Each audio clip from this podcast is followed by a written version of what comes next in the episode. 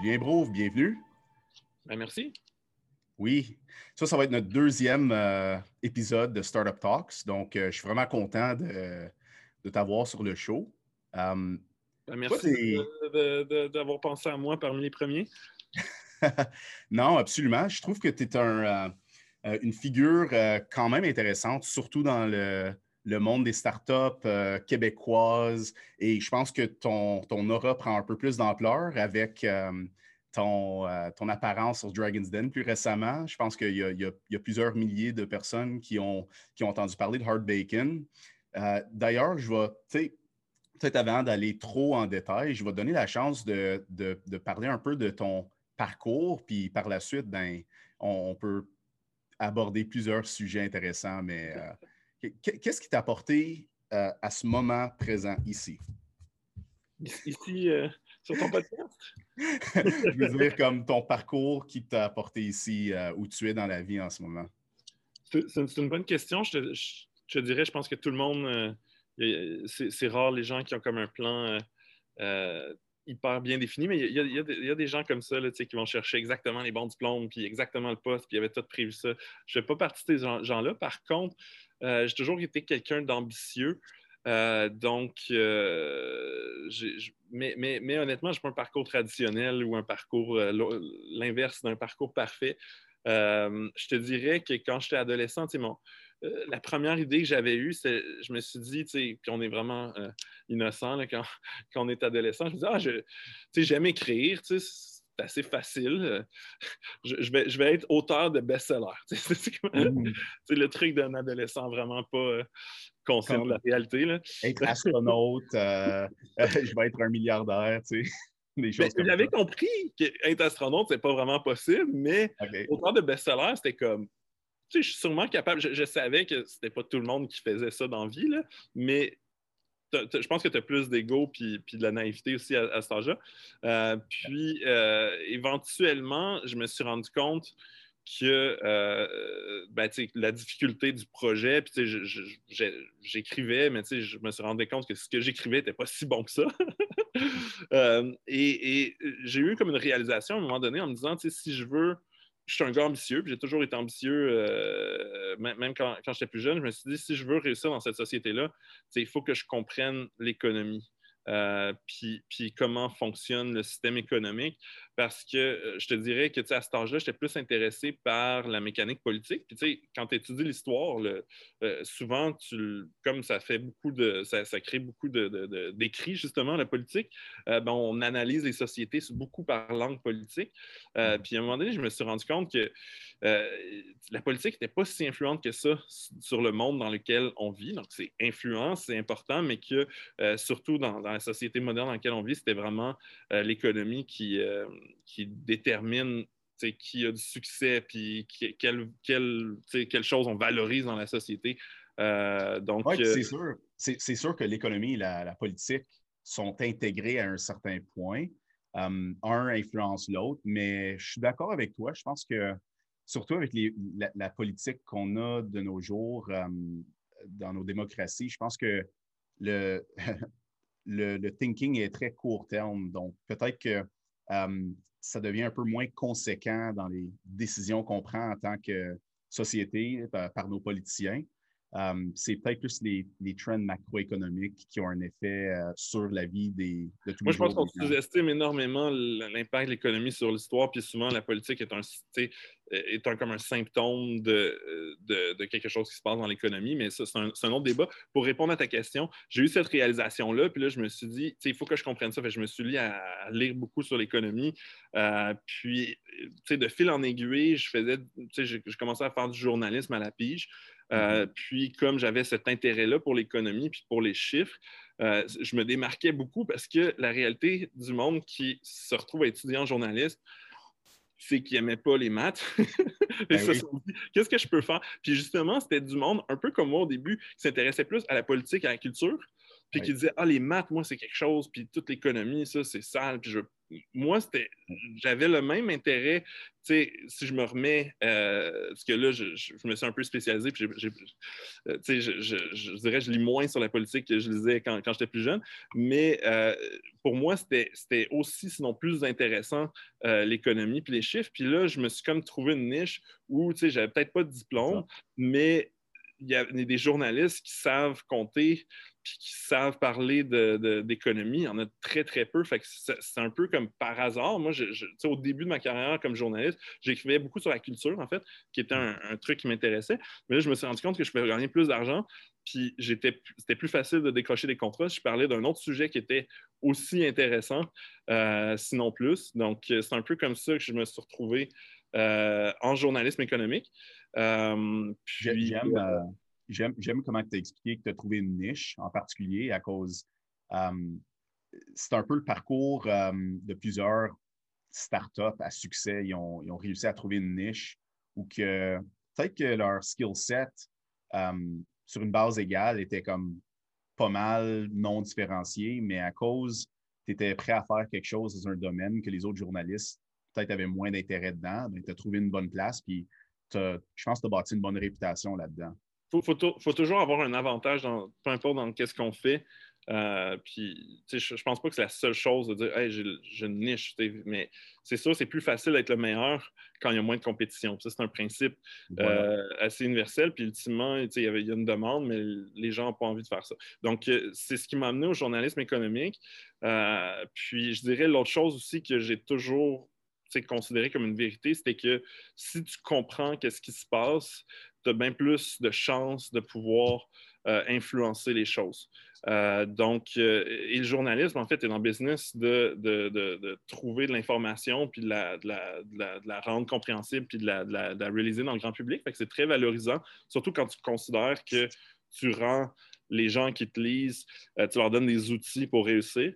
Fait que je dirais que, et, ultimement, ça m'a mené de fil en aiguille, puis là, je, prends des raccourcis, là, mais c'est le même type d'idée qui m'a amené à fonder Arbekin, où c'était euh, je te dirais, la première idée, puis je ne suis pas là pour euh, pitcher un bacon. Si, tu as des questions sur c'est quoi, je, te le pitcherai, mais ben ben essentiellement, la première idée derrière Arbekin, c'était euh, quand on investit en bourse, il y a des gens qui sont des institutions qui ont accès à plein de données puis plein d'informations, puis monsieur, madame, tout le monde est un peu laissé pour compte.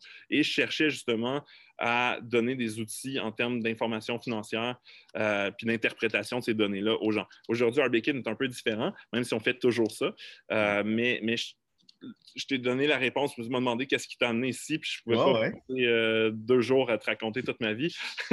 non, c'est parfait réponse. J'aime toujours entendre les histoires de parcours à cause. Euh, ce que tu réalises, euh, il y, a toujours des similarités dans les parcours des entrepreneurs qui, leur a apporté à, fonder une startup, mais il y a aussi des, des, éléments complètement uniques, comme puis j'aime particulièrement le fait que tu as un background en journaliste. C'est pas typique, je pense, d'un fondateur de start-up. Euh, pour la simple raison, je pense que tu as touché sur ça, mais on dirait que les deux mondes ne sont pas compatibles. Ah, puis je ben, sais pas si... il y a un autre Julien à Montréal, Julien Smith de Breeder.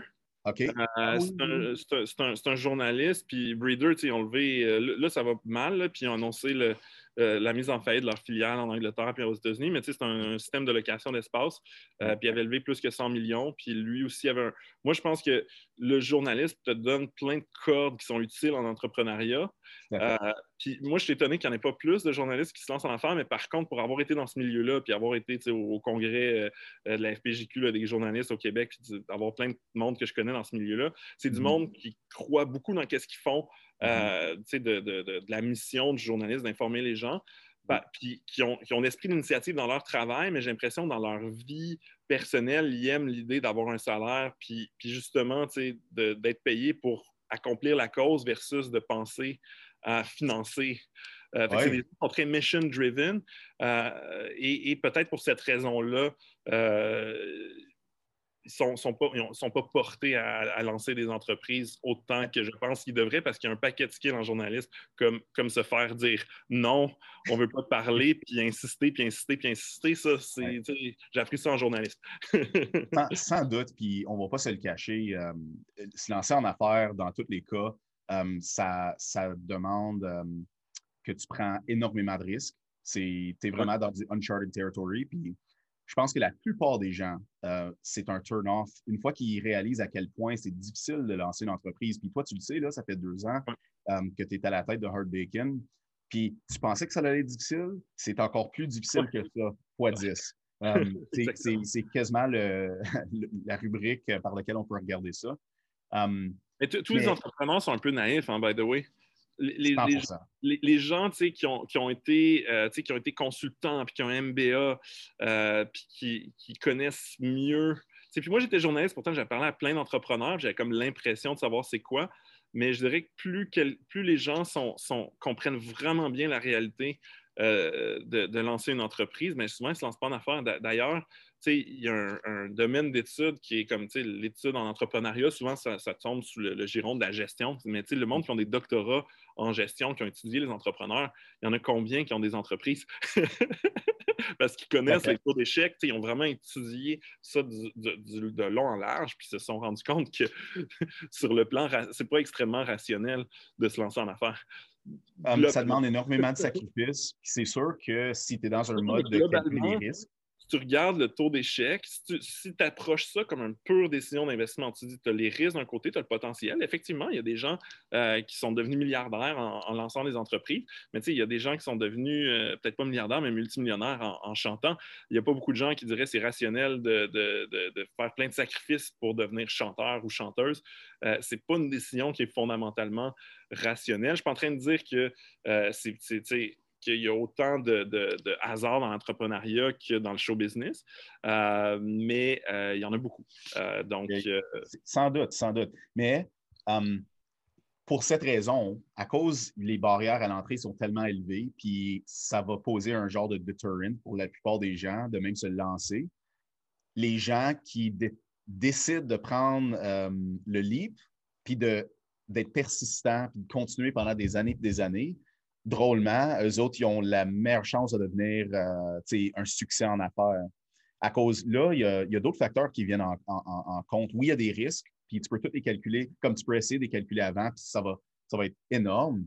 Mais il y a aussi des facteurs comme les network effects, des scale economies, des, des positive feedback loops qui vont en fait enlever, comme enlever beaucoup de risques aussi si tu si essaies de les mettre en place. Donc, c'est un peu mon expérience en affaires, puis avec les entrepreneurs avec qui je fais affaire.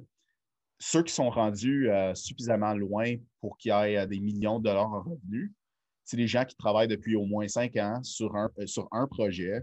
Ils ont, ils ont, mis toute leur énergie et leur focus à une place. Ils sont devenus des experts dans leur domaine. Ils ont bâti un réseau. Puis, ils ont un bon brand. Ils ont des effets de réseau qui commencent à embarquer. Ils ont des bons processus. Mais ceux qui n'ont pas pris c'est. Je suis en train de dire que ceux qui ont du succès en affaires, ils ont eu de la chance. Ce c'est pas mon point. Euh, ça prend, c'est ça, une détermination de faire. tout ce que tu as dit est vrai, euh, mais euh, le, point, c'est que si tu regardes ça d'une manière empirique sur le taux de survie des entreprises, etc., il y a quand même un risque qui est élevé, puis il y a du monde qui ont fait les bonnes choses, qui ont travaillé fort, puis, qui, vont échouer. Euh, c'est la triste réalité. Puis si tu regardes, je, je pense que j'avais lu une statistique que les entreprises de S&P 500, une majorité avaient été fondées par des gens qui n'étaient pas nés aux États-Unis. Euh, donc mmh. euh, là, là c'est il y a des entreprises qui sont plus vieilles, euh, mais l'idée, c'est que les entrepreneurs qui, justement, persistent, parce que c'est toute la notion de persistance, souvent, euh, les entreprises ne font pas faillite. Euh, forcément, c'est souvent l'entrepreneur est épuisé, puis, puis, à un moment donné, il se dit, OK, il son énergie ailleurs. C'est ça, ultimement, tu abandonne.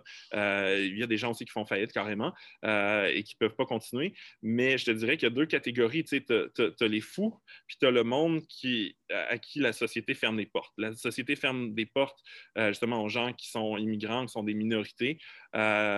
potentiellement, moi, je, je probablement un équilibre des deux entre un fou puis un gars, tu sais, comme ayant pas de diplôme universitaire, euh, j'ai jamais été limité parce que je suis un gars fondamentalement entrepreneur. Fait que, même quand je me cherche un job, la game d'appliquer sur des sites d'emploi.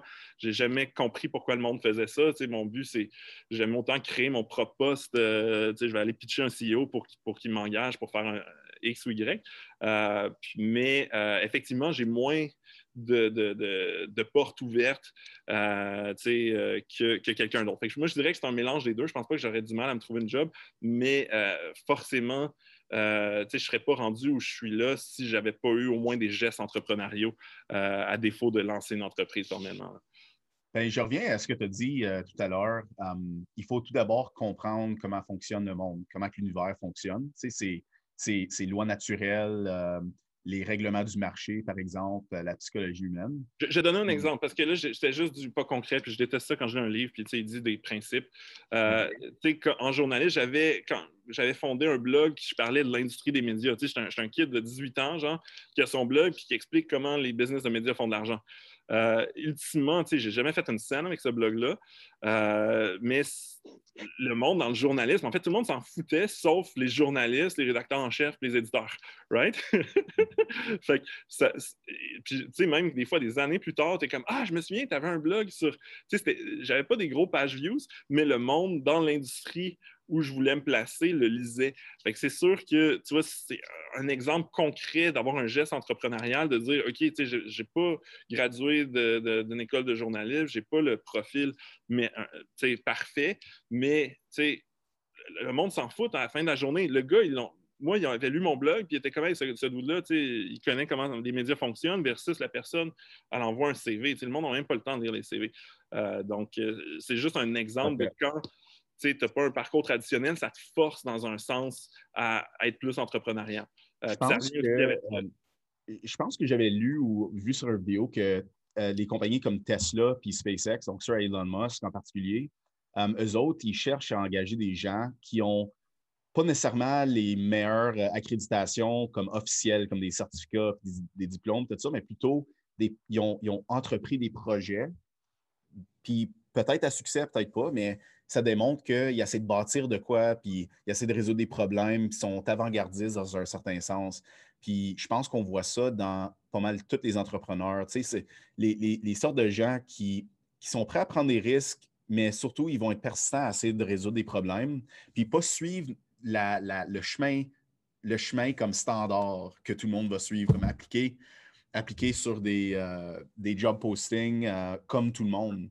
Euh, puis comme tu as dit tout à l'heure, ben, ça, ça tu as besoin. si tu as besoin, c'est une belle recette, puis tu appliques la recette, puis ça marche.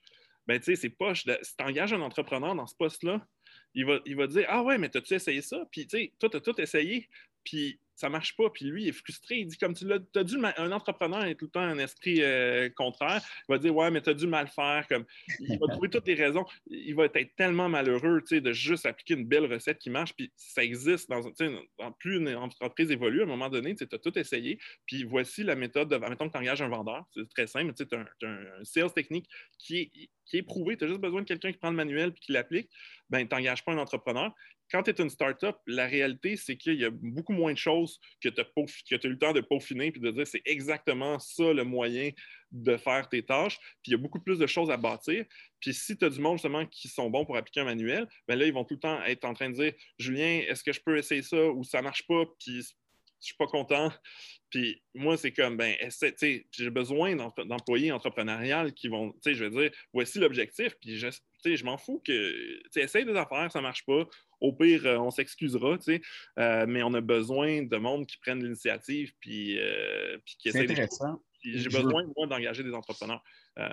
Je veux, je, veux, faire un lien avec la psychologie, un sujet qui m'intéresse beaucoup j'ai vu qu'il euh, y a une théorie sur, il y a vraiment deux stratégies que les humains euh, euh, s'adhèrent à pour être efficaces dans le monde. Puis il y a une stratégie qui est plus, je ne sais pas si tu es familier avec le Big Five.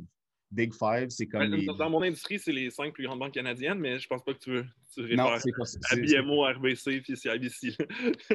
c'est pas le Big Five que, que je veux, que, que, je fais référence. Moi, je parle de traits de personnalité.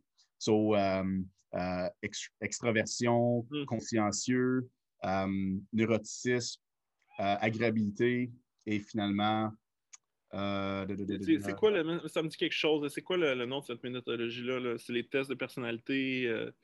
C'est le Big Five. c'est le test le plus scientifique. Puis le cinquième, c'est ouverture à l'expérience. c'est vraiment comme des dimensions qu'on peut mesurer dans, dans tous les gens. oh, j'ai un, un, chat avec moi. c'est rendu commun dans les zooms. On, en, on en voit plein. oui, c'est ça. mais c'est ça.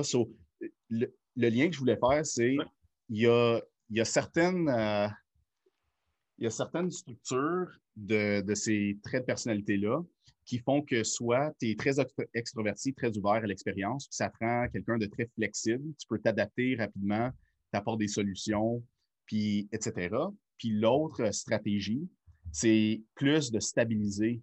C'est comme euh, tu es très consciencieux, tu es aversif un peu au risque, puis tu veux te, tu veux te mettre dans un système qui existe déjà, mais tu vas le gérer très, très bien. Tu vas suivre les procédures, tout ça. Puis on dirait que la façon que tu décris ton parcours, puis l'entrepreneuriat en général, c'est plus euh, l'option A, c'est la plasticité, flexibilité, euh, adaptation, alors que les gens qui vont appliquer à des jobs, euh, puis suivre la, la, ligne traditionnelle, aller à l'école, avoir tous les degrés, tout ça, sont plus les stabilisateurs. Tu as besoin de ça dans une entreprise aussi. Ça, ce que je dis, je dis, j'ai besoin d'entrepreneurs.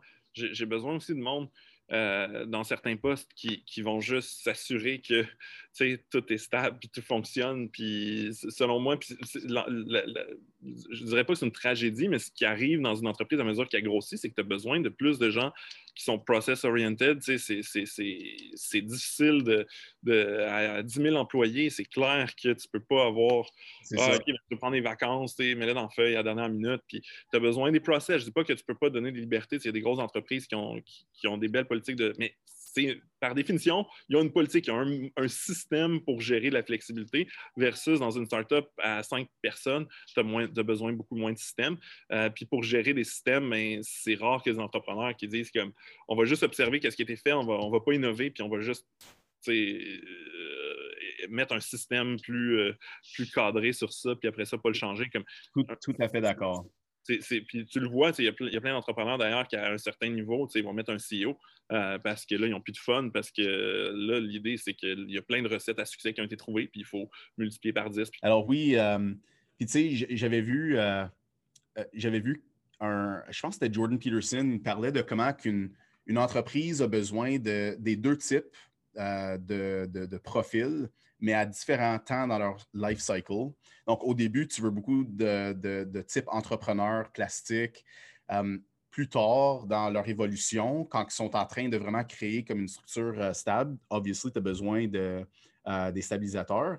Mais ce qui arrive, c'est si l'entreprise arrête d'innover, puis arrête d'accepter les gens qui vont un peu être contrariens, puis comme essayer de changer les choses, innover, c'est là où l'entreprise peut être dans, dans le trouble l'entreprise ou l'organisation à cause, hmm. comme c'est le monde est tout le temps en train d'évoluer, il y a des startups qui émergent, qui essaient de répondre à des besoins dans le marché. Puis si toi, tu ne desserres pas euh, assez bien ton, euh, ton industrie, euh, tes clients, ben, quelqu'un d'autre avec une meilleure idée, un meilleur modèle va venir prendre tout ce que tu as. Puis c'est un, peu, un peu ce que tu essaies de faire avec Hard Bacon, j'imagine.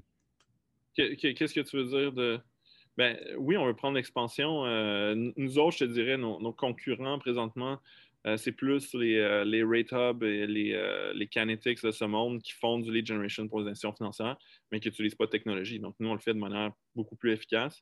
présentement, ils ont plus de scale que nous, mais nous autres, pour chaque client, et eux autres, c'est juste des sites web qui n'enregistrent pas d'informations et qui n'aident pas les gens à prendre des décisions. Nous autres, un pourcentage des gens qui viennent à nous, euh, ils s'inscrivent, euh, ils connectent des comptes de banque, puis là, on les connaît, puis on est capable de mieux les aider euh, justement avec leurs finances versus c'est juste un site web. La personne, elle vient trouver l'information qu'elle cherchait, puis elle s'en va. donc, donc, donc, effectivement, oui, on. puis ultimement, c'est pas juste non plus de voler des parts de marché, c'est aussi d'augmenter les parts de marché de ton modèle. Ça veut dire que nous autres, si on parle du référencement client, en particulier, c'est, je te donne juste un exemple sur les cartes de crédit. Il y a à peu près 25 millions de nouvelles cartes de crédit qui sont émises chaque année au Canada.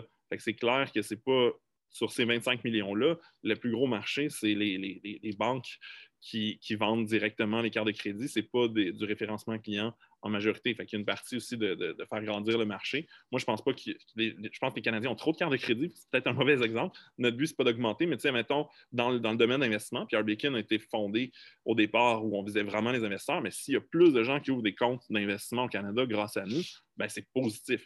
Euh, donc, euh, on n'a pas besoin de voler forcément les parts de marché. On peut aussi faire grandir le marché. Tout à fait. Oui, tout à fait. C'est intéressant. Hum, tu sais, un, peu off-topic, mais je voulais avoir ton avis là-dessus. Euh, euh, Bill Ackman, il gère un, hedge fund euh, aux US, puis il a mm-hmm. sorti une idée quand même intéressante que je voulais faire un peu plus de recherche, mais je veux ton avis. Il dit si on donnait 6 700 dollars à, à, naissance, comme à chaque personne qui naît, mm-hmm l'effet d'intérêt composé sur leur euh, lifetime va faire que tout le monde peut devenir millionnaire dans ce cas-là. C'est-à-dire, tu leur donnes 6 000, tu le mets dans un compte, euh, là, tu le diversifies, whatever. Puis, tu sais, à 65, ils vont avoir comme 1,4 million dans le compte de banque. Euh, puis, il dit que ça, ça devrait être un, un, programme gouvernemental que le gouvernement met pour Julien, comme Julien, il est né, bon, à Montréal, tiens, 6 700 puis on laisse croître. Tu ne peux pas le toucher avant, euh, avant ta retraite. Qu'est-ce que tu en penses de ça?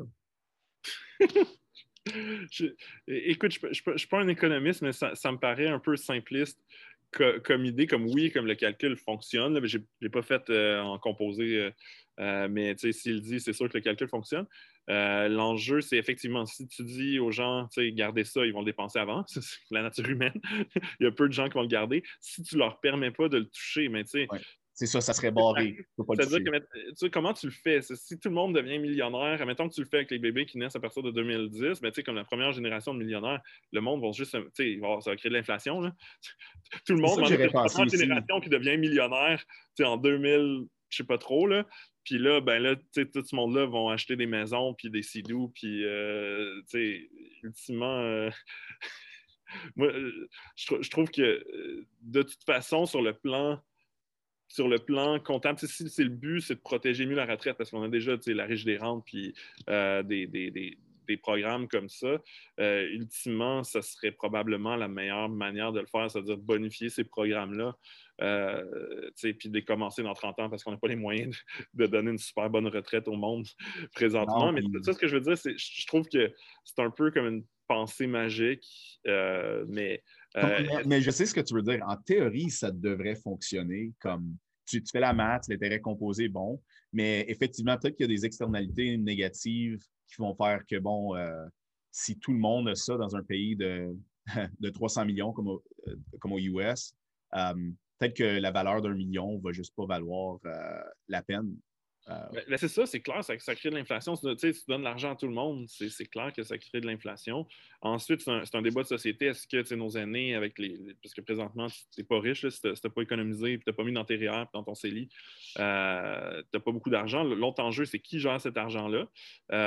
présentement, c'est la population qui a quand même du contrôle sur leurs investissements pour la retraite. Fait que là, si tout le monde est millionnaire à 65 ans, ça veut dire que ça ne sert absolument à rien à contribuer à ton, ton REER. Si tu investis, ce n'est pas à long terme. Fait que là, est-ce que c'est le gouvernement qui gère tout, qui contrôle les marchés boursiers? Moi, je pense que ça serait dangereux. Ou c'est les gens, puis là, ils font n'importe quoi. Je trouve ça intéressant de dire, dans le fond, ça, ça, montre que ce n'est pas un si gros problème, l'enjeu de la retraite. Euh, moi, je trouve que c'est plus intéressant pour des parents qui voudraient offrir ça à leurs enfants. Mais ensuite, est-ce que c'est une bonne idée, tu sais? Euh, c'est intéressant, mais c'est clair qu'il faut faire. Est-ce que c'est pas mieux de faire des enfants, plutôt que mettre 6 000 puis de créer un trust pour pas qu'ils puissent toucher avant 65 ans, ou d'y enseigner comment l'argent fonctionne pour ah. justement faire en sorte que lui épargne puis il voit la valeur de son argent euh, moi, je pense que le deux, il y en a un qui est plus difficile. parce que je n'ai pas, d'enfant moi-même, puis je suis sûr qu'il y a des parents qui, font comment que j'ai essayé, puis c'est dur. Mais, mais à, la fin de la journée, moi, je suis plus pour une responsabilisation, puis donner des outils aux gens euh, pour. Euh, je trouve ça ridicule, honnêtement, qu'on ne fait pas de littératie financière au niveau de nos, de nos écoles, comme même au primaire, au secondaire. Selon moi, c'est essentiel. C'est comme un cours de civique, c'est comme un cours de, de, langue. Je veux dire, le, système financier, ben, tu l'as dit au début, mais comme l'économie gère, comme contrôle nos vies, on est dedans, veut, veut pas, on est dans un méga système.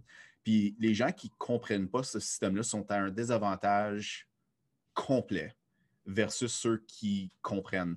Euh, dans dans l'éducation financière, puis c'est un des objectifs de, de Hard Bacon, ben, je, dirais même pour on dit ça, c'est en principe, ah, il faut que tu comprennes le marché boursier, c'est aussi important que la politique, mais comme, comme ouais, mais qu'est-ce que ça va me donner, genre demain matin? Est-ce que, est que j'ai vraiment du pouvoir sur Amazon? J'achète des, des, stocks d'Amazon?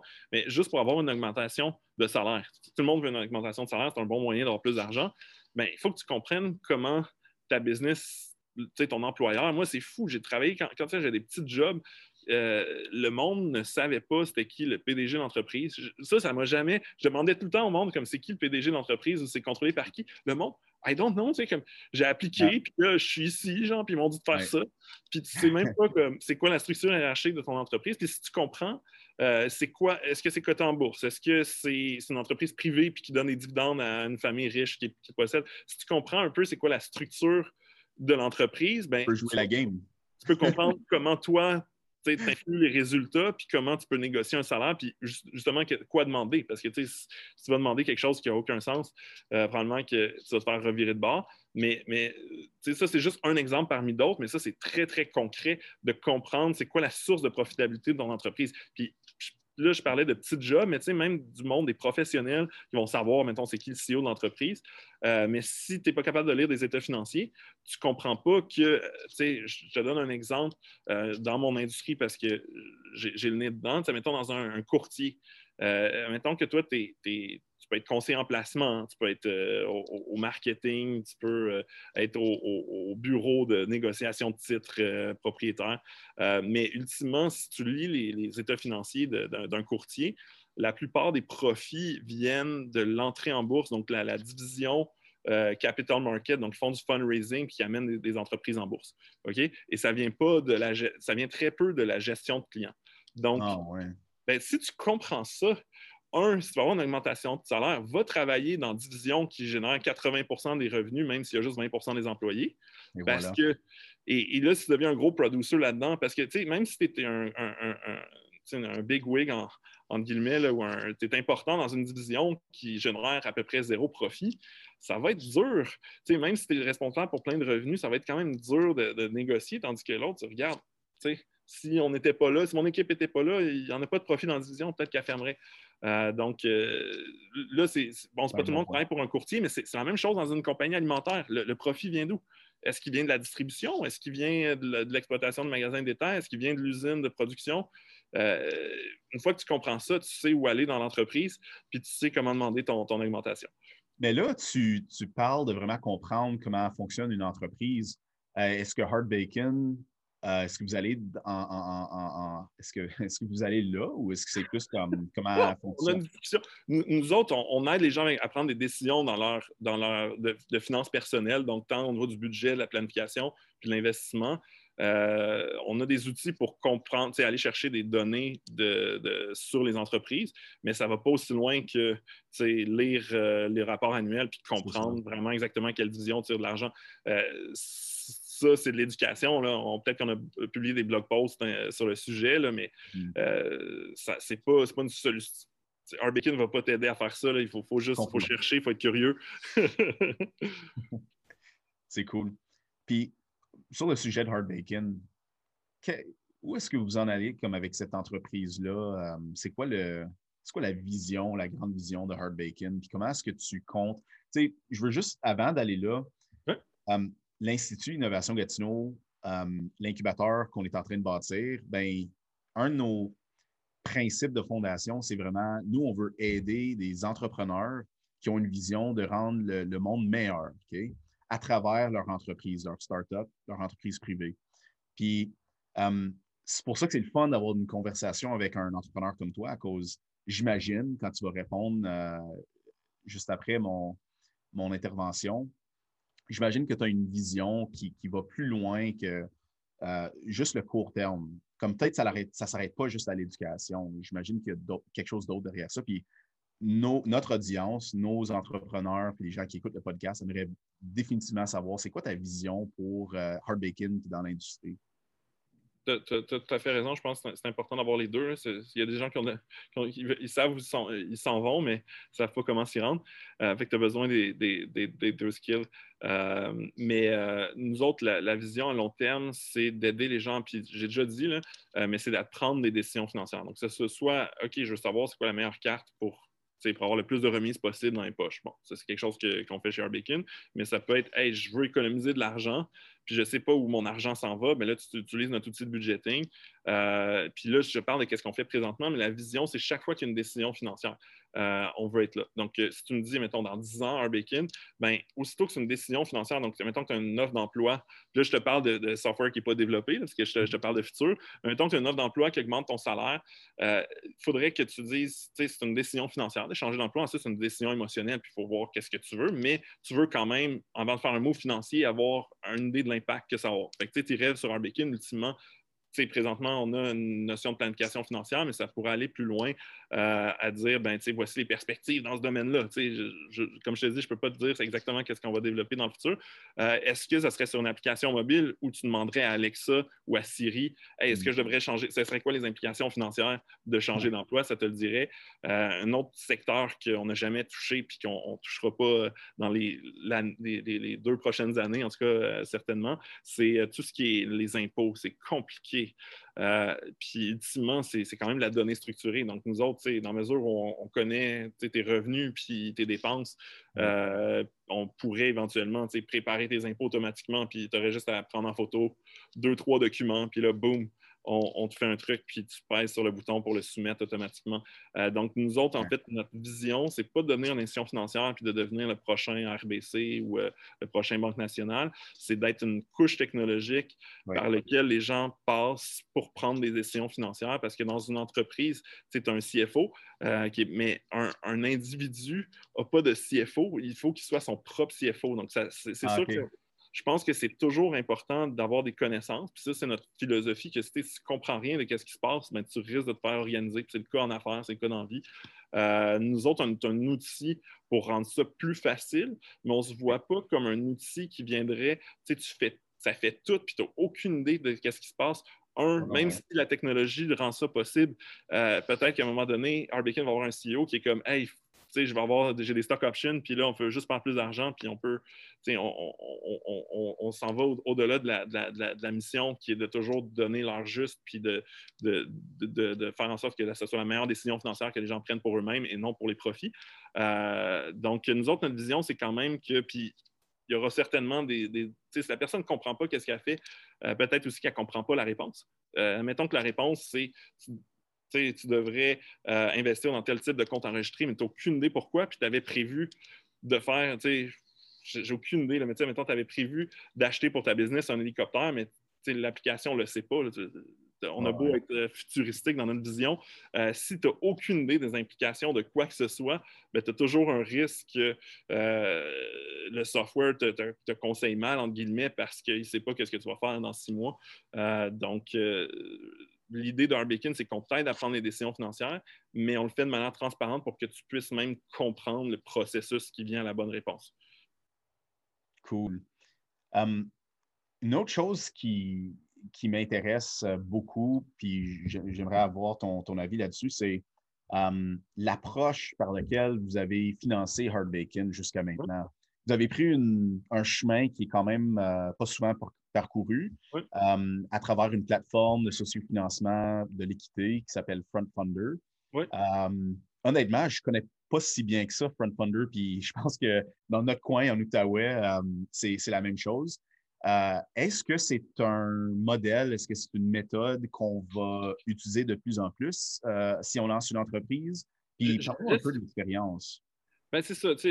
Moi, je pense que il faut vraiment, c'est une logique de marché. C'est-à-dire que l'adoption n'est pas là présentement, puis tu as raison que partout au Canada, c'est pas euh, un des. La plupart des entreprises se financent euh, soit par du, par du bancaire, soit par des investisseurs en capital de risque ou Friends and Family. Euh, le, equity crowdfunding, ça, ça a commencé à se, à devenir légal, en 2016. pas qu'il y avait du monde qui en faisait illégalement, mais ultimement, il y a des lois qui, pour protéger les petits investisseurs, disaient c'est une compagnie qui est privée, tu ne peux pas solliciter le grand public parce qu'il y avait un risque. puis je peux donner l'exemple le plus extrême c'est un gars qui s'en va dans une maison pour personnes âgées, puis là, il leur dit, tu sais, tu vas tripler ton argent. Ça, tout ça est très illégal, on s'entend. Mais les lois sur les valeurs mobilières sont là pour protéger ce type d'histoire-là où quelqu'un abuse juste des gens. Donc, disait, dans le fond, si tu veux lever de l'argent pour une compagnie euh, à capital fermé qui n'est pas inscrite en bourse, ben, mm-hmm. il faut que tu t'adresses à des gens qui sont des investisseurs accrédités, donc qui ont euh, plus qu'un million d'actifs liquides ou 350 000 de revenus euh, par année. Donc, c'est des gens qui sont quand même. Et l'idée derrière ça, c'est de dire ben, ces gens-là, dans mesure où ils ont ces revenus-là, sont considérés comme des investisseurs sophistiqués. Si ils, perdent leur argent dans un deal, c'est de leur faute parce qu'on considère que c'est pas une personne. C'est un peu arbitraire parce que techniquement, cette personne-là pourrait être dans un foyer pour, pour personnes âgées puis avoir tous ces assets-là. Euh, oui, à cause euh, le, gouvernement aurait investi 6 000 à sa naissance. Hein? L'idée derrière cette loi-là, c'est de dire, OK, c'est les, gens qui sont sophistiqués euh, parce qu'ils ont, ont, beaucoup, beaucoup d'actifs, mais sinon, tu n'as pas ils ont, ils ont peut-être la capacité d'analyse pour évaluer la deal. En général, il n'y a aucune loi qui est parfaite, mais l'idée, c'était de ne pas trop, s'il fallait faire un test euh, à l'université pour pouvoir investir dans des stocks en capital, c'était un moyen facile à mettre en termes de réglementation. Et à partir de 2016, ben, il y a de la réglementation qui ont permis, avec certaines circonstances, tu ne peux toujours pas juste partir une compagnie puis lever de la, euh, aller chercher du financement auprès de n'importe qui. Mais euh, dans, dans, la mesure où tu respectes la réglementation, tu t'inscris sur des plateformes qui sont enregistrées comme FromFunder, euh, c'est possible de lever de l'argent euh, auprès du grand public. le, même processus a eu lieu aux États-Unis à peu près au même moment. Euh, et je dirais en Europe, ils sont beaucoup plus avancés. Donc, euh, on a ah peut-être 5 hein? à 10 ans de retard. Puis en Europe, je dirais tant aux États-Unis qu'au Canada, ça demeure un mouvement marginal. C'est sûr que les États-Unis étant plus gros, il y, a, plus de financement, mais ça reste un tout petit nombre d'entreprises. Par contre, en Europe, tu as des entreprises, tu en as beaucoup. Le, le volume, d'entreprise qui est financée comme ça est plus gros. Et mhm. aussi, je te dirais que c'est mieux perçu parce que comme c'est ah nouveau, les investisseurs en capital de risque euh, savent pas vraiment c'est quoi. Puis là, ils se disent. Donc, il y, a une espèce de stigma d'être le premier puis de faire quelque chose de différent euh, qu'il faut, euh, pour que ce marché-là, justement, prenne plus d'expansion, il faut que, justement, quand Arbekin va être rendu en bourse puis on va être un gros succès, tu vois, ça, ça va contribuer au fait que c'est un, mode de financement valide. Puis ce que j'aime de cette réalité-là, c'est que ça fait en sorte que il y a plus de gens qui peuvent participer au financement. C'est de la même manière que tout le monde peut participer au, financement boursier. Mhm. Euh, ben, tu as des gens qui ont de l'expertise, qui ont dans différents secteurs, qui n'ont peut-être pas un million à mettre, mais qui ont de l'argent à mettre puis qui comprennent certaines entreprises. ça pourrait être euh, bio, moi, je ne suis pas une biopharma, mais nous autres, on a beaucoup de gens dans le domaine des services financiers qui investissent de manière évidente. Mais mettons que moi, j'ai une, une, biopharma, puis les fonds euh, trouvent que pour une raison X ou Y, trouve que ce n'est pas, pas, un fit, euh, tu peux aller directement aux experts plutôt que des gens qui ont peut-être un background en santé ou peut-être pas dans des fonds, là, tu peux dire, ben, j'appelle tous les médecins au Canada, puis les autres, juste les immunologistes, par exemple, c'est un truc sur, euh, sur les virus, puis les autres qui comprennent exactement de quoi tu parles, puis ils disent, OK, je vais mettre un 10 000. Euh, donc, ça, ça, ça, démocratise aussi le processus de fundraising. Puis avant, tu pouvais faire ça, mais via un IPO, ce qui est très coûteux, donc s'inscrire en bourse, puis, puis après ça, appeler un million de docteurs, euh, c'est quand même un... fait que pour moi, c'est positif. Ensuite, je ne sais pas si ça va devenir la norme. En général, quand tu vois quelque chose qui est, plus efficace et qui fonctionne dans un, gros marché comme l'Europe, selon moi, ça va venir tôt ou tard. Euh, mais présentement, ça reste une voie marginale. Euh, puis comme c'est pas mainstream, ça, vient avec son lot de défis où les investisseurs traditionnels, puis tu me parlais des dragons, mais les dragons, il n'y a pas l'air très au fait de comment ça fonctionne du equity crowdfunding. Euh, ben ça, ça les rend. On, va revenir à ça. Ça, ça, vient avec son downside, euh, mais c'est un autre moyen chercher. Ah, moi, je vois ça comme un autre outil, euh, une alternative. On, j'ai déjà été dans ta position. Tu as peut-être déjà essayé de, de, lever des fonds de la façon traditionnelle. Tu vas voir comme une coupe d'investisseurs c'est difficile quand même. Euh, beaucoup les, deux, les deux sont difficiles. dans tous les cas, lever de l'argent, il faut que, faut que tu, tu aies des, tonnes et des tonnes de noms. Euh, c'est le cas si tu le fais avec du crowdfunder, parce ultimement, il faut que tu ailles chercher des investisseurs aussi. Ce n'est pas, par magie, tu cliques sur un bouton puis tout l'argent rentre. Euh, la même chose, pour avoir, tu dis, ah, c'est facile, tu as juste cinq chèques. Ouais, mais euh, quelqu'un qui, qui, qui, close une ronde, il a parlé à des centaines d'investisseurs, puis il y a eu des processus. Euh, c'est. J'enlève rien au processus de fundraising. C'est extrêmement toujours La, la, réalité, j'aimerais dire comme Ah, c'est vraiment plus difficile que ce qu'on fait parce que c'est vraiment difficile. C'est vraiment difficile aussi de, lever du, financement traditionnel. Comme fin de la journée, c'est normal parce qu'ultimement, tu dis c'est quoi du financement? C'est que tu dis, donne-moi ton argent parce que je vais faire quelque chose qui a plus de valeur que qu'est-ce que ton argent produit présentement. Euh, puis, euh, si, c'est logique aussi en tant que société, ça veut dire, parce qu'on oublions l'argent. L'argent, ça représente des biens, des services produits dans l'économie, de la farine, euh, peut-être du ciment, des travailleurs, etc. Donc, tout ce processus-là, l'idée du capitalisme, c'est que l'argent va exactement au bon endroit. Je ne suis pas en train de dire que l'argent va toujours exactement au bon endroit. Mais les gens, les gens qui, qui, qui, hésitent puis disent est-ce que je mets mon argent ici ou là, ils sont mm. en train de déterminer où est-ce que l'argent de la société. Donc, tu sais, ultimement, l'argent qu'on a dans notre compte de banque, c'est, ça représente, on a un pouvoir de vote sur où les ressources qui sont produites sur la planète vont. Euh, puis, puis, je trouve que c'est un des meilleurs moyens. Quand c'est pas ton argent, puis tu as juste quelques fonctionnaires, par exemple, qui vont déterminer qu'il y a du financement, ben, ultimement, ça va être moins bien distribué que dans un système capitaliste. il y a du monde qui, qui, peuvent. Oh non, je suis d'accord avec toi. Mais, mais, le fait de. Les, gens tiennent à leurs choses, puis ça, c'est la nature humaine. C'est quand c'est à moi, je vais vraiment faire attention où je le distribue. Quand c'est l'argent des autres, c'est comme bah, euh, la moitié là, puis la moitié là, puis je, retourne. On, l'a vu plusieurs fois dans l'histoire, puis on le vit même euh, juste dans notre quotidien avec les trois niveaux de gouvernement. Euh, au Canada, mais euh, l'allocation de capital par une bureaucratie, par un gouvernement est moins efficace que le marché, euh, que, le marché libre. D'ailleurs, c'est la raison pour laquelle les fonds d'investissement en général sont, structurés en, sous forme de société de commandite. Donc, il y a des, en, anglais, je ne sais pas comment en français, des, commanditaires et des commandités.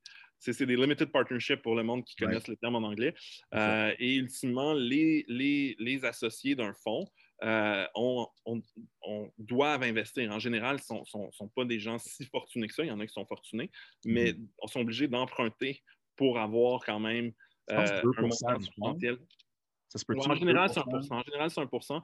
Euh, il pas, n'y a pas une règle universelle, euh, mais l'idée, c'est que c'est substantiel pour la personne. C'est pas juste, hey, mets donc un petit 10 000 En général, il y a des gens qui sont riches, puis qui arrivent, puis qui ont l'argent dans leur compte de banque, mais sinon, ce ne sont pas des gens, puis que les, associés vont vont s'arranger pour que la personne obtienne un prêt, mais le mettre dans le fond. Fait c'est sûr que euh, l'idée, c'est que quand ils font des investissements, même s'ils gèrent l'argent de d'autres gens, ben, ils pensent quand même euh, c'est leur argent aussi, puis c'est beaucoup plus efficace que juste d'avoir des employés, puis leur dire hey, fais-nous des rendements, puis, euh, si ça ne marche pas, ben, trouve-toi un autre job, parce que tu n'as rien perdu. tu m'as dit au début que tu ben, en fait, peut-être avant qu'on a commencé de tourner, mais que tu n'as pas lu Sapiens. Euh, le, livre, 100% ça vaut la peine. il y a un passage où il parle, l'auteur parle de, des différents systèmes économiques puis il compare le capitalisme et le, euh, le communisme. Euh, il est décrit comme ça. Il dit que euh, le communisme, c'est comme un système où on centralise toutes les décisions économiques. Puis dans le capitalisme pur, c'est la décentralisation du, pouvoir décisionnel sur comme l'économie. Puis quand tu y penses, c'est en plein ça. C'est les individus qui vont déterminer où ce qu'ils vont allouer leur capital selon leurs besoins, selon leurs besoins et leurs investissements. Ce qui est fou, c'est que, tu sais, je pense qu'il n'y a pas beaucoup de. on, entend moins de communistes dans notre économie, euh, mais ultimement, il y a plein d'avantages aux communistes. si tu regardes, mettons, euh, les réseaux cellulaires, là, tu as, Rogers. Hey, désolé, il faut que. oui, c'est ça. Un peu d'eau, je, je, vais prendre. Euh, une gorgée. Mm-hmm. Tu as plein de compagnies qui bâtissent des réseaux parallèles puis qui, font des deals pour bâtir des antennes. Comme il y, a plein de marchés. C'est pour ça que l'électricité est considérée comme un marché naturellement monopolistique parce que c'est tellement stupide de bâtir deux réseaux électriques un à côté de l'autre. Ça fait juste doubler le prix de l'électricité pour tout le monde. Euh, il y a plein d'avantages. C'est la même chose, mettons, on pourrait euh, parler du marché des voitures. Si, on produisait juste trois modèles de voitures, euh, pour l'ensemble de l'Amérique du Nord, euh, pour l'ensemble du monde, les voitures seraient moins chères. Puis ultimement, d'avoir en, en, économie, d'avoir du choix, ça a une valeur, mais est-ce que vraiment, si on était capable d'avoir des voitures deux fois moins chères, puis en plus, il y aurait plus de scale, fait que serait encore plus fiable, puis les pièces coûteraient moins cher, ce serait un bénéfice pour nous. Est-ce que tu moins cher, par contre? Comme oui, tu peux comme juste mass produce un type de véhicule, mais je pense qu'avec la compétition, euh, ça force l'innovation. Sur les produits deviennent meilleurs à chaque année. Puis... Mais, mais tu as mis le doigt sur, ça, c'est juste le fait que la, la motivation intrinsèque de la compétition, puis fait en sorte que c'est un meilleur système. Mais si tu regardes comme sur le plan purement matériel, c'est logique que tu dis, ben là, la centralisation est, est plus performante, puis se l'est sur papier, effectivement, c'est toute la, valeur des incitatifs, donc comment les gens sont motivés à être performants, la valeur de l'innovation, puis de la compétition, fait en sorte qu'un système qui devrait comme être plus inefficace, parce que techniquement, sur papier, de centraliser des choses euh, de ce type-là euh, devrait être plus performant, mais ça finit par ne pas être performant parce que les gens, ben, ils n'ont pas d'incitatif. Euh, c'est la nature humaine, euh, même si les humains ont cette force-là en eux de, de, de, de, techniquement juste être aussi innovant puis de, juste être moins cher, à la fin de la journée, ça finit par ne pas marcher. Puis c'était testé en Union soviétique. Là. Ils centralisaient les choses. Euh, si un pays était meilleur, toute la production de céréales allait être Y, mais le propriétaire de l'usine n'était pas en train de dire je vais augmenter mes parts de marché. Il était juste. C'est ça. Il y avait un département pour le pain. Il y avait un département pour, pour, comme la production de, pain là, pour la population, comme c'est fou quand tu y penses. Mais t'es pas si. Parce que euh, quand, quand tu, tu, dis Ah ouais, non, c'est tellement mauvais, mais il y a quand même des avantages à, euh, la centralisation. Attends, j'ai pas dit, je veux juste être clair. Moi, je ne suis pas en train de créer une ligne pour dire euh, communisme mauvais, capitalisme, c'est parfait en aucun cas. Les deux, ont, les deux modèles ont euh, des positifs et des négatifs. Puis à l'ultime, là, si tu regardes notre système au Canada, on est comme euh, capitalisme avec un sprinkle of socialism. Hein. Comme il y a, un certain point. Il y, a, certaines industries qu'on a dit on va donner ça au gouvernement euh, de, contrôler ou de comme surveiller. Puis ça cause des fois, ça ne fait pas de sens. Tu l'as mentionné, l'électricité, par exemple, peut-être le healthcare dans notre cas. Mais tout ça pour dire, je ne voulais pas dire que comme. Non, mais c'est que le gouvernement a son rôle à jouer. moi, comme entrepreneur, je pense que les entrepreneurs ne sont pas très pro-réglementation, euh, mais il y a quand même des réglementations qui font du sens. Puis aussi, ça, c'est le rôle des, des, des, des, politiciens et des législateurs de dire on va faire un cadre justement pour que la société soit le plus efficace possible. L'électricité est un bon, euh, un bon exemple. Il y a des, endroits. Ici, c'est vraiment le gouvernement du Québec qui opère.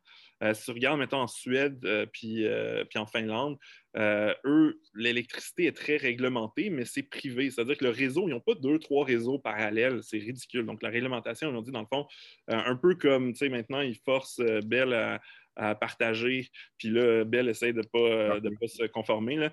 son, réseau, pour des, surtout dans les marchés qui ne desservent pas, ben, ultimement, tu peux créer un enjeu où ah, ben, c'est pas logique d'avoir trois, euh, trois réseaux de poteaux, mais on permet justement à, de la compétition en disant ben euh, il y, a un système d'appel d'offres pour vendre l'électricité, puis s'il y a quelqu'un qui est capable de produire l'électricité pour moins cher, mais tu devrais l'acheter. Euh, puis là, je ne suis pas un spécialiste en politique publique d'énergie, là.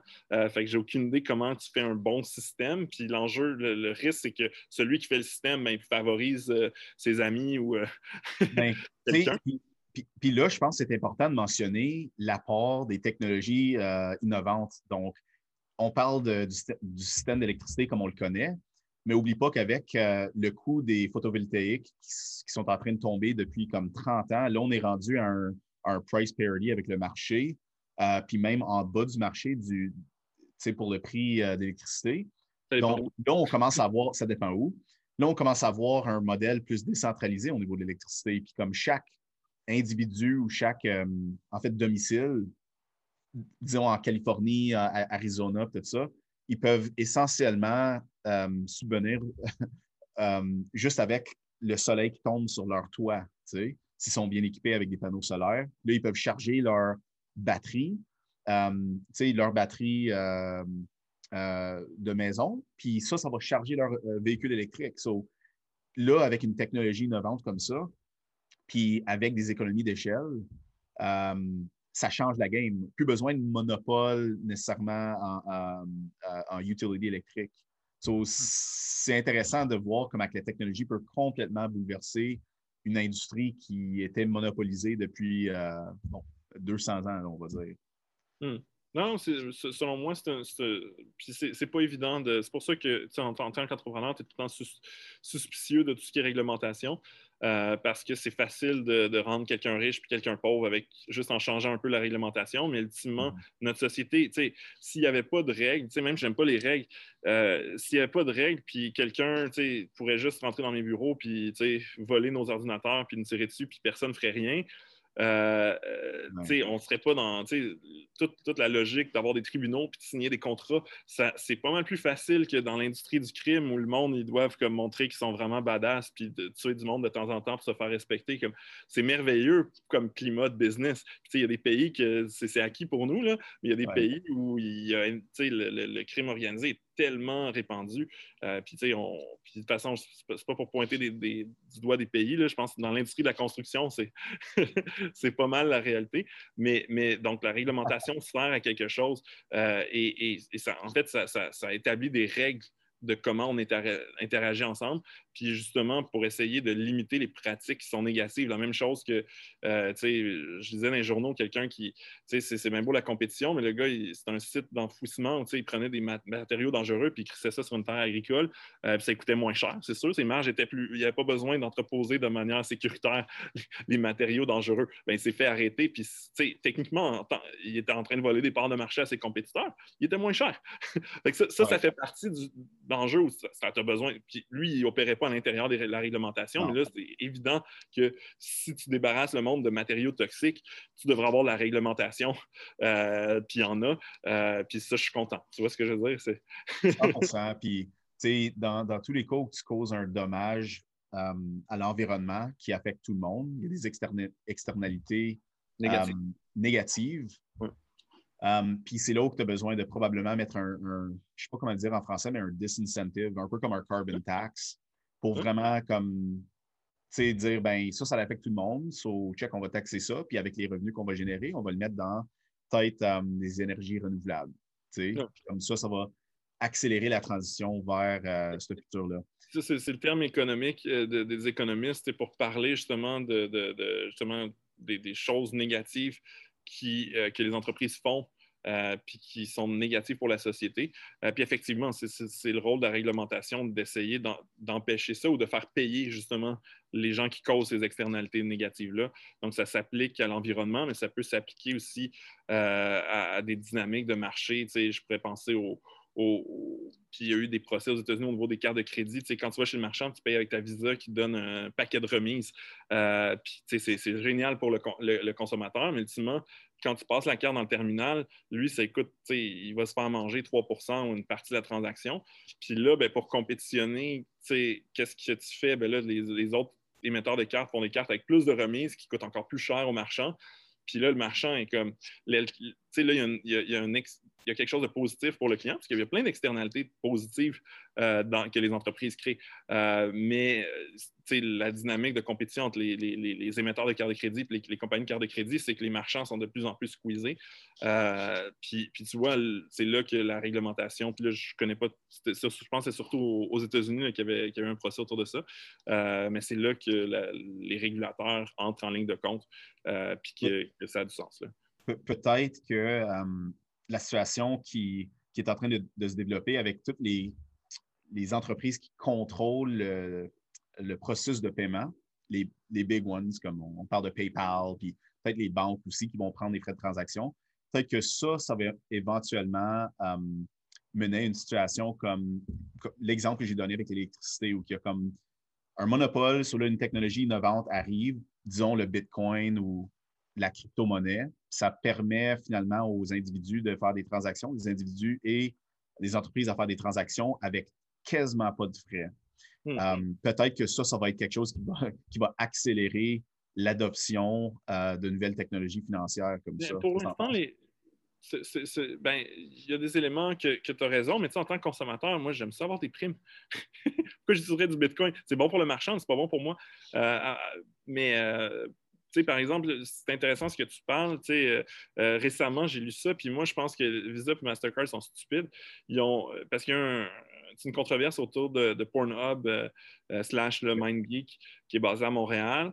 Mm-hmm. puis là, c'est des sites porno où les gens peuvent uploader des choses, puis effectivement, il y a des matériaux illégaux qui se retrouvent là, puis personne peut, peut personne ne peut être content de, ces matériaux-là, ne devraient pas être en ligne, mais c'est une réalité qui affecte aussi les compétiteurs. Euh, et, là, ben, comme c'est le plus gros site pornographique du monde, euh, tous les projecteurs sont sur eux. Donc, euh, Visa, Mastercard, on dit, nous autres, on veut s'assurer que peu importe c'est qui le, payment processor, parce que ce n'est pas Mastercard qui avait une relation directe, mais nous autres, on bloque. personne ne peut travailler avec Pornhub, donc ils ont, arrêté d'accepter Visa et Mastercard. Mais ils ne se rendent pas compte de ce qu'ils ont fait c'est que là, c'est le plus gros site pornographique du monde, puis ils disent on accepte juste les crypto-monnaies. Puis, tu sais, honnêtement, l'expérience de paiement des crypto-monnaies n'est pas le fun. C'est pas, pas une bonne expérience. C'est définitivement pas optimisé. Euh. puis, mais eux autres, ils rejoignent des millions et des millions de personnes qui vont dire Ah, fuck. Puis là, ils vont. Puis je pense, éventuellement, il va y avoir des systèmes vraiment simples, vraiment le fun.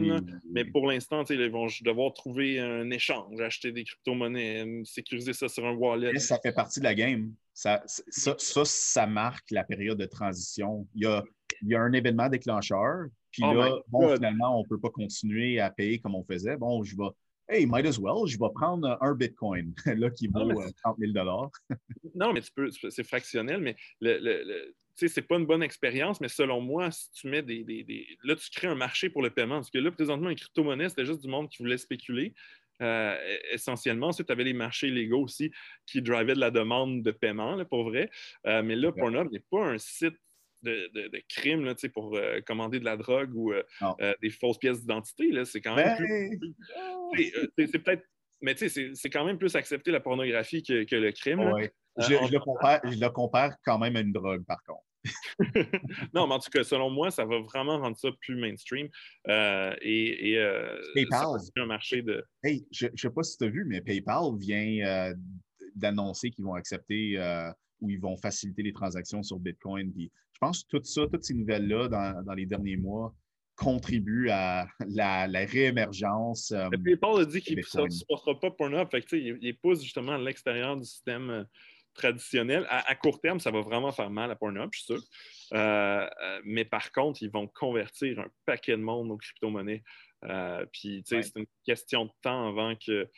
moi, je pense que le Bitcoin n'est pas structuré comme une monnaie d'échange pratique. Ou, euh, euh, mais, mais, selon moi, c'est sûr que ça va devenir, pour des use cases, je ne pense, pense, pas que demain matin, tout le monde paye juste en crypto, mais c'est sûr que ça va prendre sa place éventuellement dans des marchés où ça a du sens, euh, puis qu'il y a un bénéfice pour le consommateur, qu'il y a un bénéfice pour le marchand et le consommateur. Puis le Bitcoin, c'est ah, c'est merveilleux, je ne paie pas toute cette transaction, mais ton client est, obligé de, Il y a de la il y a du risque, il y a, il y a de la complexité. Comme, c'est ça l'idée, c'est qu'il faut qu'il y ait du, bénéfice des deux côtés.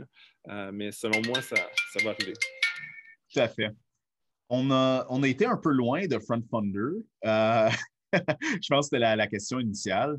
Um, c'est sûr que pour, moi, juste comme pour prendre deux secondes là-dessus, je, trouve que c'est une option intéressante. C'est sûr que euh, pour toutes les startups qui, ou les entrepreneurs qui écoutent le podcast, euh, ça va être important de, comprendre le travail qui va dans une campagne Front Funder à cause. Ce que j'ai compris, c'est que c'est oui, c'est plus facile qu'un IPO, euh, mais c'est quand même. un IPO, ça coûte moins cher.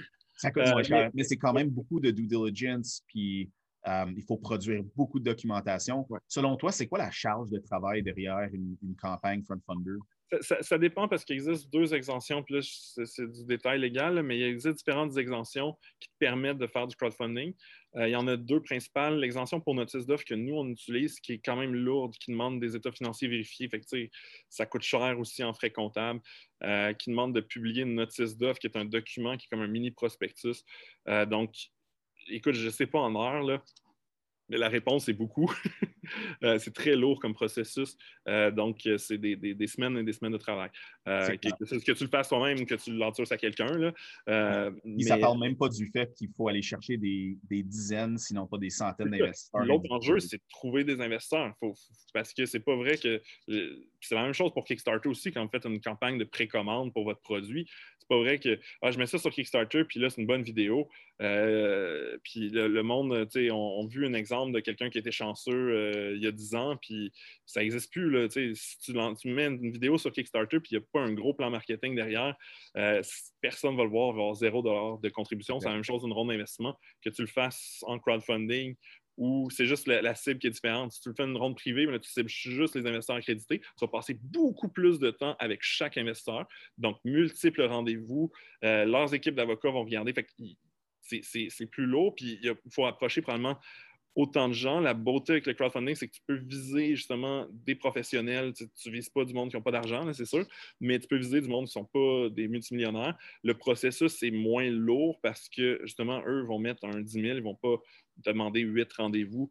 Euh, puis, puis tous tes documents sont en ligne, fait qu'ils peuvent faire leur propos de leur côté. Tu peux le faire à grande échelle, dans le fond, cause tout est pas mal géré par la plateforme. tu peux raiser de plus de gens, euh, mais à la fin de la journée, c'est n'est pas magique. Euh, puis pour répondre, finir de répondre à ta question, il existe une autre exemption qui, mm. on la surnomme l'exemption startup. je pense qu'ils ont des.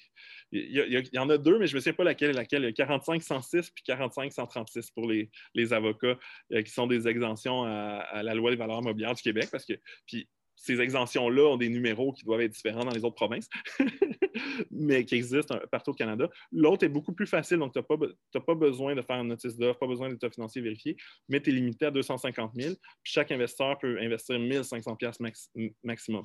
Fait que cette exemption-là, si tu veux, tu cherches un petit montant, mm-hmm. euh, puis tu n'as personne qui veut mettre des gros montants, euh, beaucoup plus facile à mettre en place, mais on parle quand même d'un petit financement. Euh, moi, je trouve qu'il aurait dû mettre la limite au moins 500 000 à 250 000. Il n'y a pas beaucoup de startups qui.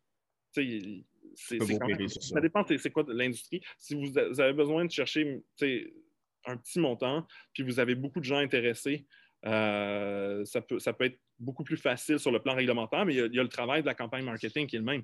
Euh, c'est de trouver des investisseurs euh, puis, puis les, les, onboarder. Ça, je pense, au niveau de la préparation, marketing ou de parce qu'ultimement, ce n'est pas juste du marketing, c'est aussi personal relationship. Ben, ça, ça ne change pas, mais sur le plan réglementaire, beaucoup plus facile de faire la, des petites rondes avec l'exemption startup. Puis Front Funder peut faire les deux. Euh, donc, il existe aussi GoTrue Québec pour ceux euh, euh, qui, qui, veulent. Puis eux autres, ils font juste l'exemption startup parce que l'exemption pour notice d'offre implique que ça passe par un courtier. donc, combien, ça coûte, Julien, pour faire une ronde typique comme de tes frais? pour nous, pour une ronde par notice d'offre? Oui. Écoute, on a fait un, je te dirais à peu près puis là, c'est grosso modo, mais je te dirais probablement quelque chose comme 40 000.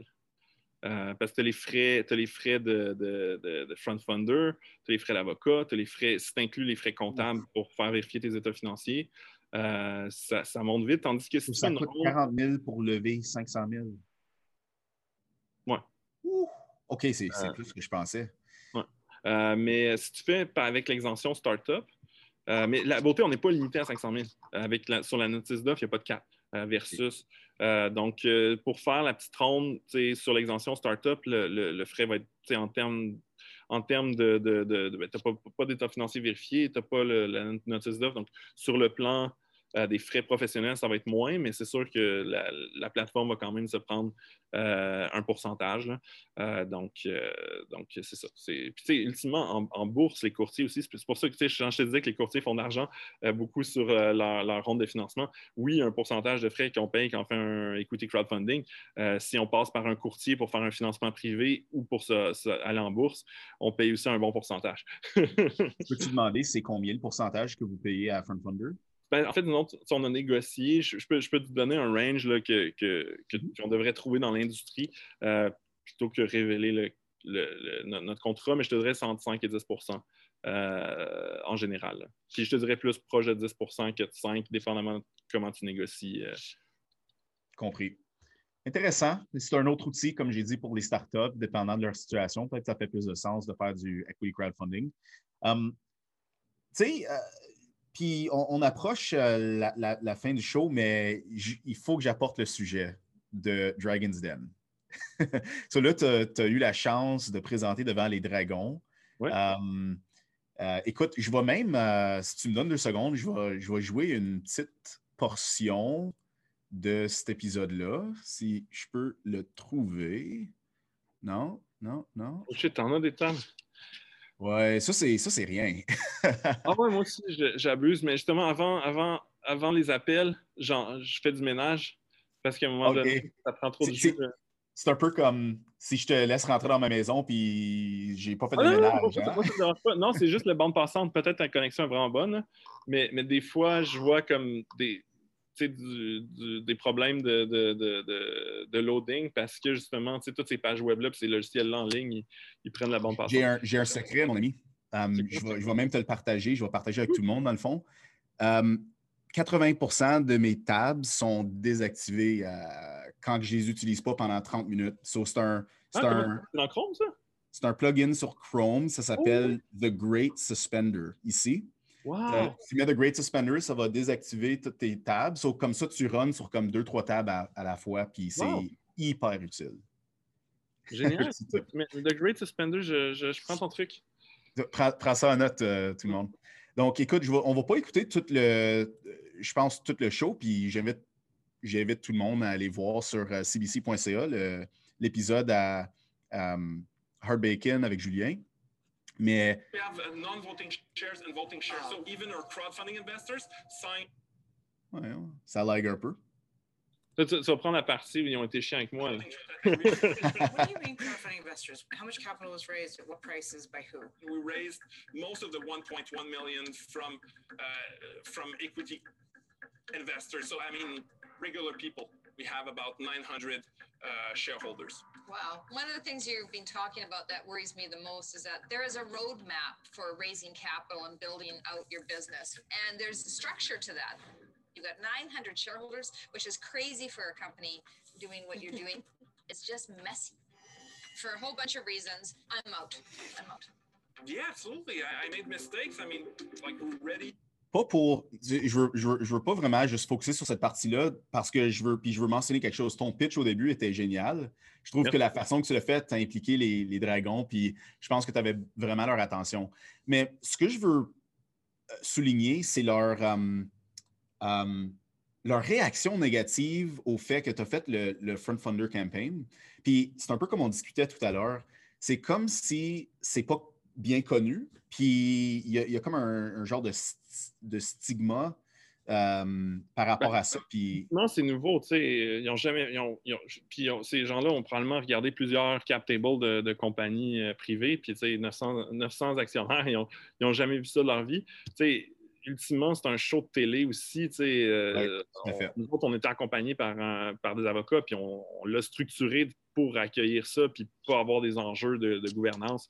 Euh, parce que c'est sûr que c'était la première, avant même de faire ça, je me suis dit, est-ce que je vais me retrouver avec un, un, gros enjeu où je ne peux plus contrôler la compagnie parce qu'il y a plein de monde qui ont des choses à dire. Euh, donc, euh, mais, mais, ultimement, je te, dirais que ça reflète quand même, euh, il y a des investisseurs qui, à qui ça fait peur. en général, on n'est pas dans un show télé, fait que je peux prendre le temps de leur donner des explications plates. Ça, ça, les rassure, cela dit est-ce que ça reste nouveau? Puis euh, au Canada, comme je te dis, en Europe, c'est plus commun. Euh, au Canada, il reste d'avoir des beaux cas de figure. Euh, récemment, il y a une petite compagnie qui s'appelle euh, Very Good Food. Pas, Good Food, qui est une autre compagnie cotée en bourse de Montréal, mais Very Good Food, puis qui ont fait un, un, front founder, puis qui ont fait un IPO. Fait que ça, mais tu sais, c'est pas un IPO. Si, si, Very Good Food devenait aussi gros que Good Food, puis que ça devient comme un, staple name, selon moi, ça, ça ferait en sorte de dire, tu sais, ça, ça permettrait d'établir la crédibilité de cette source de financement-là. Euh, ça reste une petite compagnie du, du, TSX Venture euh, qui n'est pas, pas, très connu, euh, mais ça, ça, va venir. Puis, ultimement, je pense que chaque entrepreneur fait son propre chemin. donc, ça, ça, fait partie justement du, euh, chaque personne a son chemin, nous autres, c'est notre chemin. Puis je trouve, je trouve ça intéressant aussi. On est dans, dans démocratisation des services financiers, mais on est en démocratisation aussi de l'investissement en capital privé. C'est le fun, c'est la mission de Front Funder, mais c'est le fun de travailler avec eux là-dessus. Ah, c'est une très belle mission. Puis vous êtes carrément des pionniers dans ce domaine-là, au moins au Canada. Je sais que tu as dit qu'en Europe, c'est beaucoup plus populaire. Hum, j'ai aucune raison de penser que ça ne va pas devenir plus populaire à cause. C'est juste une autre option de, trouver du financement. Je sais que plusieurs euh, entrepreneurs canadiens ont le, hum, le, même sentiment que c'est difficile de lever de l'argent de, façon traditionnelle. Les investisseurs canadiens sont un peu plus hum, conservateurs, puis ils veulent aller aux US pour faire leur fundraiser euh, à Silicon Valley. Donc, peut-être que ça va gagner en popularité avec le temps. Ça, c'est un autre enjeu, puis, puis c'est clair que souvent, dans beaucoup de rondes, les, les, fondateurs comme obtiennent des term sheets aux États-Unis, puis là, tu montes un term sheet américain à un investisseur canadien comme Ah, OK, si eux autres, ils pensent que ça a marché. puis c'est là qu'ils font des offres. C'est un peu, un peu poche, mais c'est la réalité aussi. Tu sais, je dis les Canadiens, mais les ultimement, tout le monde a les yeux tournés vers la, Silicon Valley. Fait que probablement que ce serait la même chose d'un petit investisseur plus régional, mettons à Atlanta, euh, qui verrait un term sheet d'un fonds plus connu à Silicon Valley. Mais il ferait comme Ah, OK. Euh, tout, c'est la réalité de l'investissement. Tout le monde veut, veut pas se tromper puis veut faire comme les autres. Euh, je trouve que le, monde serait mieux si les gens prenaient leurs propres décisions, autant au niveau des investisseurs individuels, monsieur, madame, tout le monde, que même des investisseurs institutionnels qui vont juste se regarder. C'est qui qui prend la décision? Si tout le monde limite tout le monde? On, reste, on, reste des, des singes, je pense que tu as dit au début. On reste des singes, puis euh, c'est quoi le terme en anglais? C'est euh, monkey see, monkey do. Hein? On, copie ce que les autres font, puis on, je pense qu'on trouve que ça a des risques pour une raison ou une autre. Dernière question. Non, parce que les gens ont plus ah. peur d'avoir l'air stupide. Fait que, l'idée, c'est de dire Ah, ben, j'ai perdu mon argent, mais dans le fond, tu sais, il y avait Walmart Venture ou Google Venture. si je l'ai perdu avec eux, c'est moins pire. Fait que dans le fond, je ne suis pas stupide, j'ai pris la bonne décision, puis il y avait un risque. les gens ont plus peur, surtout en investissement, de dire Tu sais, c'était évident que ça ne marcherait pas, puis tu as fait cette puis là, il faut que tu, tu, t'appropries cet échec-là. Puis j'ai une erreur de jugement, tu sais, ou, à l'époque, j'avais des très bonnes raisons de penser que ça marcherait, puis ça n'a pas marché pour telle raison. Mais les gens, c'est vraiment une peur presque irrationnelle de se tromper. Ultimement, en investissement venture, tu vas te tromper dans une majorité des deals, puis tu vas avoir très raison dans une minorité des deals. Euh, mais les gens, justement, ne veulent pas avoir une espèce d'opprobre, donc il est mieux se tromper avec euh, des gens plus, euh, plus gros, plus prestigieux qu'eux. Et voilà.